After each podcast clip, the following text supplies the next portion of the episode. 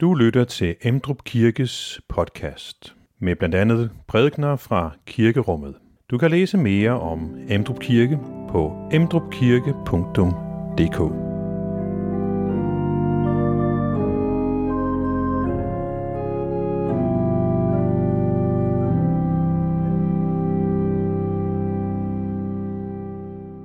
Velkommen til gudstjeneste. Første søndag i advent. Og øh, det er jo en festgudstjeneste, hvor vi tænder lys her i kirken, og organisten kan servere adventsmusik med elbas og rigtig mange andre spændende ting skal der ske. Ikke mindst det, at flere i kirken øh, skal dele deres nytårsønsker her med, og visioner for det nye kirkeår. Og øh, min prædiken den så fokuserer på, øh, det skal vi have evangelielæsningen fra, øh, eller læsningen fra Gamle Testamente fra øh, Esajas øh, kapitel 42, sæt til 9, og så er der også evangelielæsningen med Jesus i Nazareth, hvor han blandt andet også prædiker om og fortæller om, at øh, der var øh, nogle profeter fra Gamle Testamente, som øh, besøgte en fremmed kvinde op i Libanon, og en general kom på besøg i Israel. Så det er det, som er temaet med, at øh, Jesus kommer enhver i møde. Velkommen til gudstjeneste.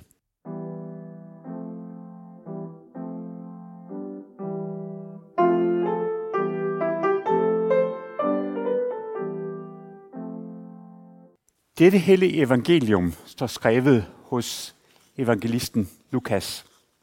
Jesus kom også til Nazareth, hvor han var vokset op. På sabbaten gik han efter sædvane ind i synagogen, og han rejste sig for at læse op. Man rakte ham profeten Isaias bog, og han åbnede den og fandt det sted, hvor der så skrevet, Herrens ånd er over mig, fordi han har salvet mig. Han har sendt mig for at bringe godt budskab til fattige, for at udråbe frigivelse for fanger og syn til blinde, for at sætte undertrykte i frihed og for at udråbe et nådeår fra Herren. Så lukkede han borgen, gav den til tjeneren, satte sig, og alles øjne i synagogen rettede spændt, rettede spændt mod ham. Begyndte han at tale til dem og sagde, i dag er dette skriftord, som lød i jeres ører, gået i opfyldelse. Alle gav de ham deres bifald og undrede sig over de nådefulde ord, som udgik af hans mund. Og de spurgte, er det ikke Josefs søn? Han svarede dem, I vil sikkert bruge den talemåde mod mig. Læg, læg dig selv. Og sige, vi har hørt om alt det, der er sket i Kapernaum. Gør det samme her i din hjemby. Men han sagde, sandelig siger jeg jer, ingen profet er anerkendt i sin hjemby. Og jeg siger jer, som sandt er, der var mange enker i Israel på Elias' tid, dengang himlen var lukket i tre år og seks måneder, så der blev en stor hungersnød i hele landet. Og Elias blev ikke sendt til det, nogen af dem, men til en enke i Sarepta i Sidons land. Og der var mange spedalske i Israel på profeten Elisas tid. Og ingen af dem blev renset, men det blev syren Naaman. Alle i synagogen blev ude af sig selv af raseri. Og da de hørte det, sprang de op og jo ham ud af byen og drev ham hen til kanten af det bjerg, deres by var bygget på, for at styrte ham ned. Men han bandede sig vej imellem dem og gik. Amen.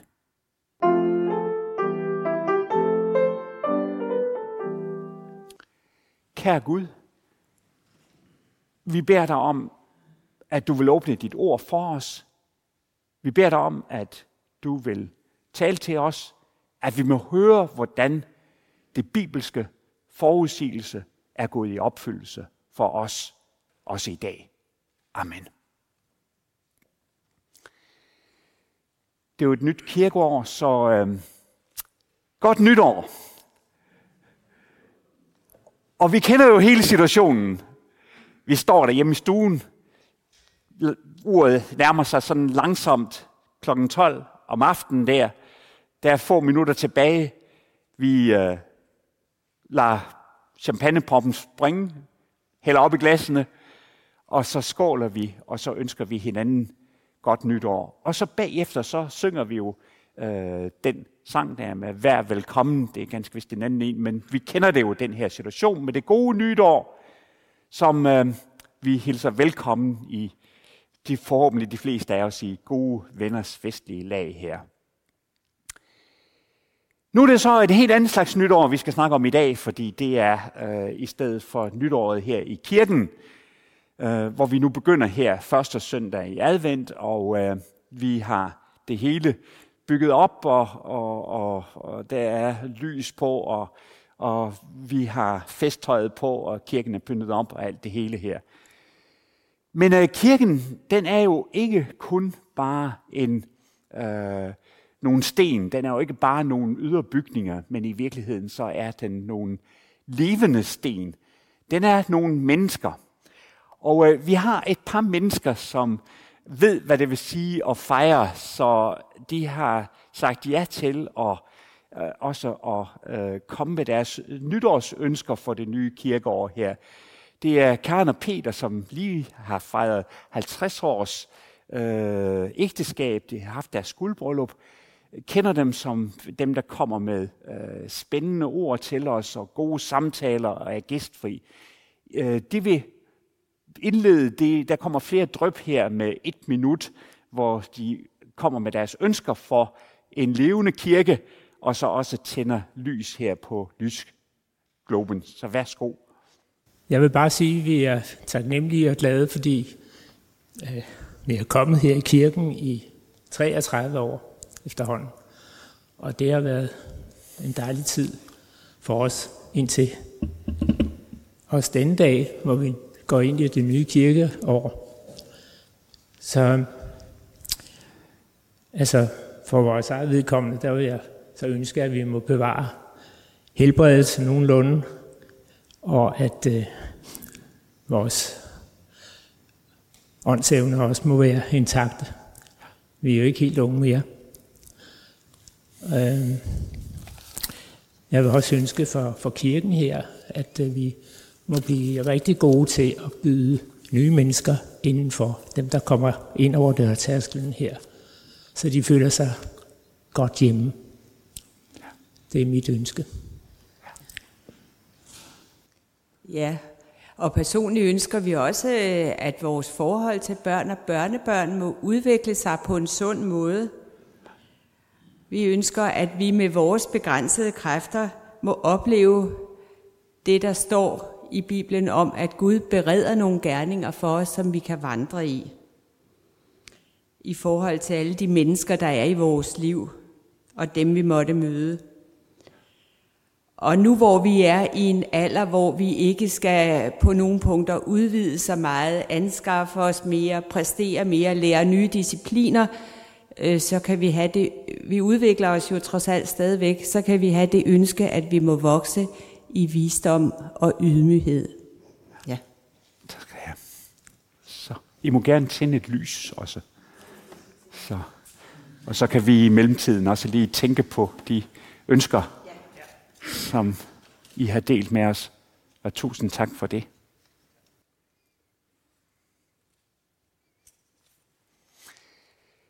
Se, når vi sådan fejrer nytår, så kan man også godt øh, have en nytårstale, og det er så den, jeg vil holde nu her. Og øh, det handler jo så om den her tekst, som vi har hørt her med, at øh, Jesus kommer til Nazareth. Øh, det er jo et meget dejligt at besøge Nazareth. Det skulle I tage at gøre.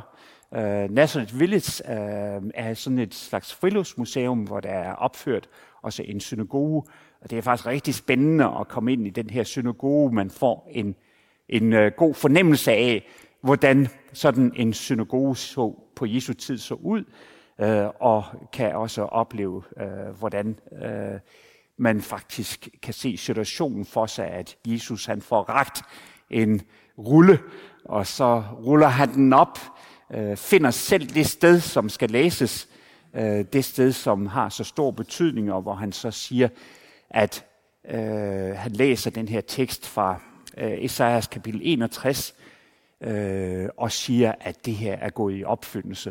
Det er jo faktisk en fantastisk tekst. Herren har, det, det er Herren, der er nævnt her. Herren Gud fra Gamle Testamente, som har sendt sin ånd, og øh, han har sendt dem over den salvede. Så vi har ligesom øh, Gud, Far og Søn og Helligånd kombineret i den her øh, tekst, som han læser. Og så kommer han så med det her fantastiske udsagn. Lige nu her, så er det her gået i opfyldelse. Og det er jo fantastisk for dem at høre ham tale. Det er lidt ligesom at få Wunderkind på besøg. Øh, den fantastiske, det fantastiske bysbarn. Han har været nede i, øh, ja, i øh, Kapernaum, nede ved søen. Han har gjort store under, og øh, nu drømmer de så alle sammen om, at han også skal gøre en masse spændende her. Han er et rigtig retorisk geni. Han er en rigtig rabbi, som sådan kan finde det rigtige sted i skriften, som han skal tale om. Og så taler han også om en tekst, som handler om, at øh, der skal komme et, et øh, nådeår, øh, hvor Herrens ånd øh, skal virke, og som der sidst står, han skal udråbe et nådeår fra Herren. Jeg tænkte på, hvad det egentlig betyder et nådeår. Og så har jeg, I ved, det, man, nogle gange så har man brug for at, at tjekke efter i bibeloversættelser. Og øh, det er sådan, altså bedre at egentlig gå helt tilbage til gode gamle Martin Luther for 500 år siden i 546, så øh, laver han den sidste oversættelse, hvor han så oversætter det med et angenemt år, angeneme, et velkomment år, et fantastisk år, et eftertragtet år. Og det siger egentlig meget mere det, som Luther han valgte i sin bibeloversættelse. Eller man kan oven i købet øh, gå så vidt, så han, man kan oversætte det med et drømmeår. Det nådeåret er et velkomment år og endda et drømmeår. Øhm, han kommer som den, der er opfyldelsen på alle de varme drømme for dem. En profet. Og nu her i Nazareth, så ønsker de, at han gør endnu større helbredelser. At det må gå sådan så, ikke bare nede ved søen i Kapernaum, men også heroppe i Nazareth, at det hele går. Så fantastisk. Og så alligevel, så bliver det bare en helt uventet opfyldelse, han får. Jesus nævner decideret, at ingen profet er anerkendt i sin hjemby. Det er jo næsten blevet et ordsprog også for os. Øhm, så han er en rigtig partykiller, en som altså siger, at, at øh, det går ikke sådan, som I havde forventet. Øhm, det handler ikke om de her under, som skete nede i Kapernaum. Det vigtige det er, hvordan I modtager mig. Og han kender til det forløb, der kommer med, at han bliver afvist. Og der bruger han jo så eksemplet med øh, profeterne fra den gamle testamente. Der er for eksempel med en, der hed Elias øh, fra 800-tallet, øh, og Elias, han øh, stod frem, øh, og øh, på et tidspunkt, hvor han er i nød, så rejser han udenlands op til øh, en libanesisk kvinde, hvor han så tager ophold der. Og nu kunne man jo så tænke, jamen det er jo meget fint, der, det, det er jo godt at rejse udenlands og få en, en, en tur op nordpå. Øh, men det var ikke det, det handlede om. Det var en periode, hvor Elias han var blevet forfulgt og jaget ud af landet derhjemme. Han var blevet afvist. Det var en af de fremmede, som måtte tage sig af ham, da han var i den yderste nød. Og så nævner han også et andet eksempel fra Gamle Testamente, og det er så hans efterfølger Elisa, som øh, helbredte en, en øh, syrisk general. Altså, øh, der var en, der kom fra Damaskus øh, og blev helbredt nede i Jordanfloden på øh, Elisas øh, an, øh, altså på hans ord og hans anvisning. Og igen så siger Jesus, at det var ikke en fra Israel, der blev helbredt, men end af fjenderne. Det er jo i virkeligheden lige så slemt som, at øh, han har sagt, den bedste parallel, kan man sige, det var, at, at han helbredte en, en af Hamas' generaler. Og øh, det fik jeg egentlig et meget, meget stærkt indtryk af ved at læse Berlingske Tidene for sidste søndag, der var så øh, jeg i Melchior, vores øh, rabiner herhjemme, som så gør opmærksom på, at det værste ved det, der skete her, det var jo, at han tog håbet fra dem. Øh, altså Hamas tog håbet fra israelerne. Og så alligevel så går han ind og øh, forsøger på at øh, komme mod fjenden, modstanderen i møde. Han oplevede jo selv den situation, ja, i at han blev spyttet på, og han har ønsket at øh, komme den person i møde, og også tale for forståelse og tolerance. En af de ting, som gjorde indtryk for mig, øh, eller på mig, det var, at han talte om, at nogen har mindre sympati for israelske ofre, men det betyder ikke, at de støtter terror. De synes bare, at deres egen lidelser er større. Og det sagde egentlig meget til mig selv, som, altså, hvor jeg sådan var, var fyldt af harme over terrorismen og, og øh, sådan opleve den her forsonende stemme. Men det Jesus gør, er jo ikke bare at være et forsonende menneske, men han kommer med den helt store forsoning. Øh, Jesus går direkte ind i øh, øh, skudlinjen. Han går ind i modstanden der. Han er den, som kommer med en endnu større indgriben. Øh, det vi skal høre om her i kirkeåret, det er, at øh, vi mennesker afviste Gud. Vi nægtede at adlyde, men Gud selv gik så ind i vores verden, kommer som et lille bitte svagt barn. Han lod sig piske, ikke bare spytte på, men piske og håne. Han gav sit liv. Han skabte freden ved at give sig selv. Han helbredte os, og vi, han kommer også med en endnu større forsoning mellem mennesker og Gud. Øh, han øh, gør det muligt for os, at vi kan vende om til Gud og finde tilgivelse.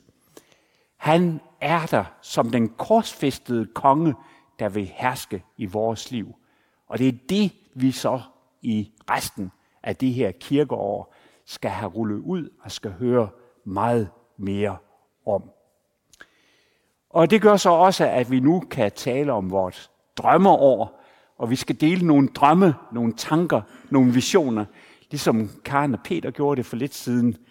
Vi skal først have et musisk indslag med øh, for øh, underlige eller urolige hjerter med Marie Louise og Samuel. Værsgo. to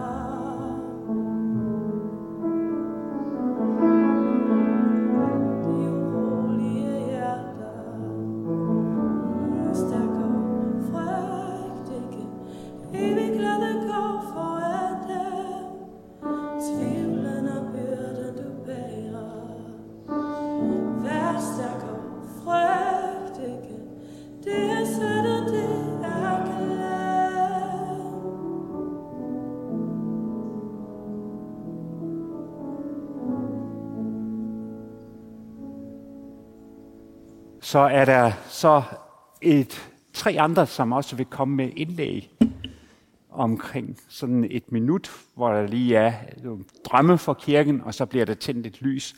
Og den første, det er Stefanos. Da Nikolaj først øh, spurgte mig, om jeg ville komme med nogle øh, ønsker for kirken her i det nye år, så tænkte jeg, åh oh, nej, fordi jeg kan dårligt nok finde ud af at komme med ønsker til fødselsdag og til juleaften. Øh, men efter at have tænkt lidt over det, så kom jeg til at tænke på øh, et vers, som Paulus har skrevet til øh, menigheden i Filippi. Og det lyder sådan her, og jeg beder, og så beder jeg om, at øh, jeres kærlighed stadig må vokse og blive rig på indsigt og dømmekraft, så I kan skønne, hvad der er væsentligt. Og jeg tænker, at øh, når man som kirke og når man som menighed står og kigger ind i et, et nyt kirkeår, så står vi også over for mange beslutninger, der skal træffes, og dem, som leder kirken, står ja, over for nogle af de rigtig store beslutninger. Og jeg tror, at vi står i en tid, hvor, ja, hvor vi har brug for indsigt og dømmekraft.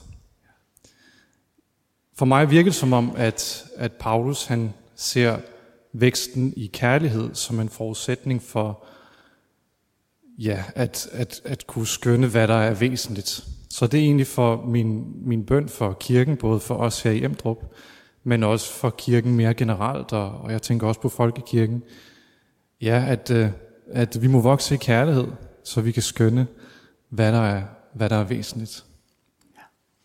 Og mens du lige tænder et lys, så kommer Jette op. Jeg brænder jo rigtig meget for, at øh, ingen mennesker skal komme i Emdrup Kirke, uden at være blevet hilst på, uden at være blevet mødt. Øhm, og nogle gange så tænker jeg på, at måske vi også skal være bedre til at gøre det med hinanden. Øhm, jeg må indrømme, der er mennesker også til stede her i dag, jeg ikke ved, hvad hedder. Så måske at vores indre fællesskab også kunne arbejdes på, at vi skal også opsøge hinanden og lære hinanden at kende og styrke vores indre fællesskab. Ja, tak for det. Og mens du tænder et lys, så kommer Malene op. og Malene bliver den sidste. Jeg fornemmer, at, øh, at der er nogle af de samme tanker, der rører sig i os, der er blevet spurgt om at, at sige noget i dag, fordi det er faktisk også noget om fællesskab, jeg vil sige noget om. Øhm, jeg har flere ønsker for, for kirken her i det kommende år, men der er særligt et, som jeg vil nævne. Øhm, og det er, at i Emdrup Kirke, der bliver hver enkelt person set og er en del af fællesskabet. Og, øh, og det er fordi, at vi i Emdrup Kirke har omsorg for hinanden. Og også omsorg på et helt konkret og fysisk plan. Jeg sidder jo med i menighedsfællesskabets bestyrelse.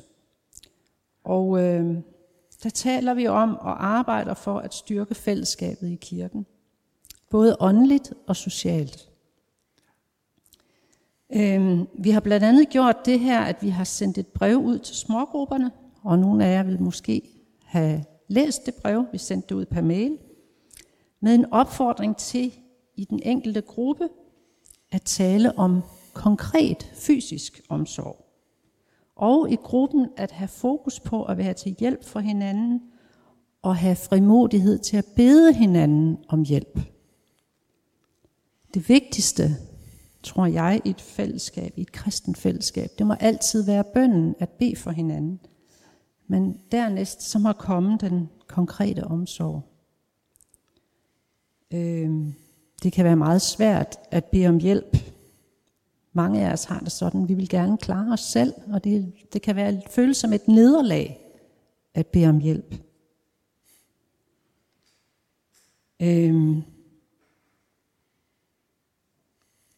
Grunden til, at vi har, vi har taget det her op i menighedsfællesskabets bestyrelse, det er ikke, fordi vi synes, at der mangler øh, et fokus på konkret hjælp, men det er fordi, at det er vigtigt at have fokus på det i et fællesskab. Og det er vigtigt indimellem at minde hinanden om det. Øh, jeg vil læse lidt af det brev, som vi har sendt ud. Kære alle i smågrupperne. Det glæder os meget, at så mange er med i smågrupperne med tilknytning til Emdrup Kirke. Vi er ikke i tvivl om, at det er til stor velsignelse for den enkelte af jer og for menigheden som helhed. For fællesskabet i kirken, både åndeligt og socialt.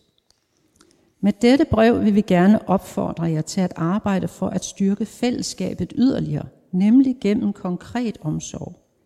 Måske er det allerede en naturlig del af fællesskabet i netop jeres smågruppe, men uanset hvad, så vil vi gerne opfordre jer til at have et særligt fokus på den konkrete omsorg mellem jer i gruppen. I den enkelte gruppe vil der være forskel på, hvor store ressourcer det enkelte medlem har, og det vil hele tiden ændre sig i en eller anden grad. Vi vil opfordre jer til at bede Gud, vise jer, hvor jeres venner i smågruppen har brug for hjælp. Både åndelig støtte og fysisk hjælp. At I hver især i gruppen får frimodighed til at bede hinanden om hjælp. Det er ikke alle her, som er med i en smågruppe. Men der er også andre måder at bede om hjælp herude i kirken. Man kan gå til en, som man måske har talt med nogle gange, og som man har i en eller anden grad fået tillid til. Man kan også gå til, man er velkommen til at gå til mig, eller til en anden i menighedsfællesskabets bestyrelse, eller til præsterne, som så kan formidle en hjælp videre, eller et behov for hjælp videre. og så har vi også i kirken en øh, mailingliste, som hedder Alle Emdrup, som man kan komme med på, og det kan man via vores hjemmeside, kirkens hjemmeside. Ja, ja. tak. Tusind tak for det, og mens du tænder et lys, så har vi jo meget at tænke på nu.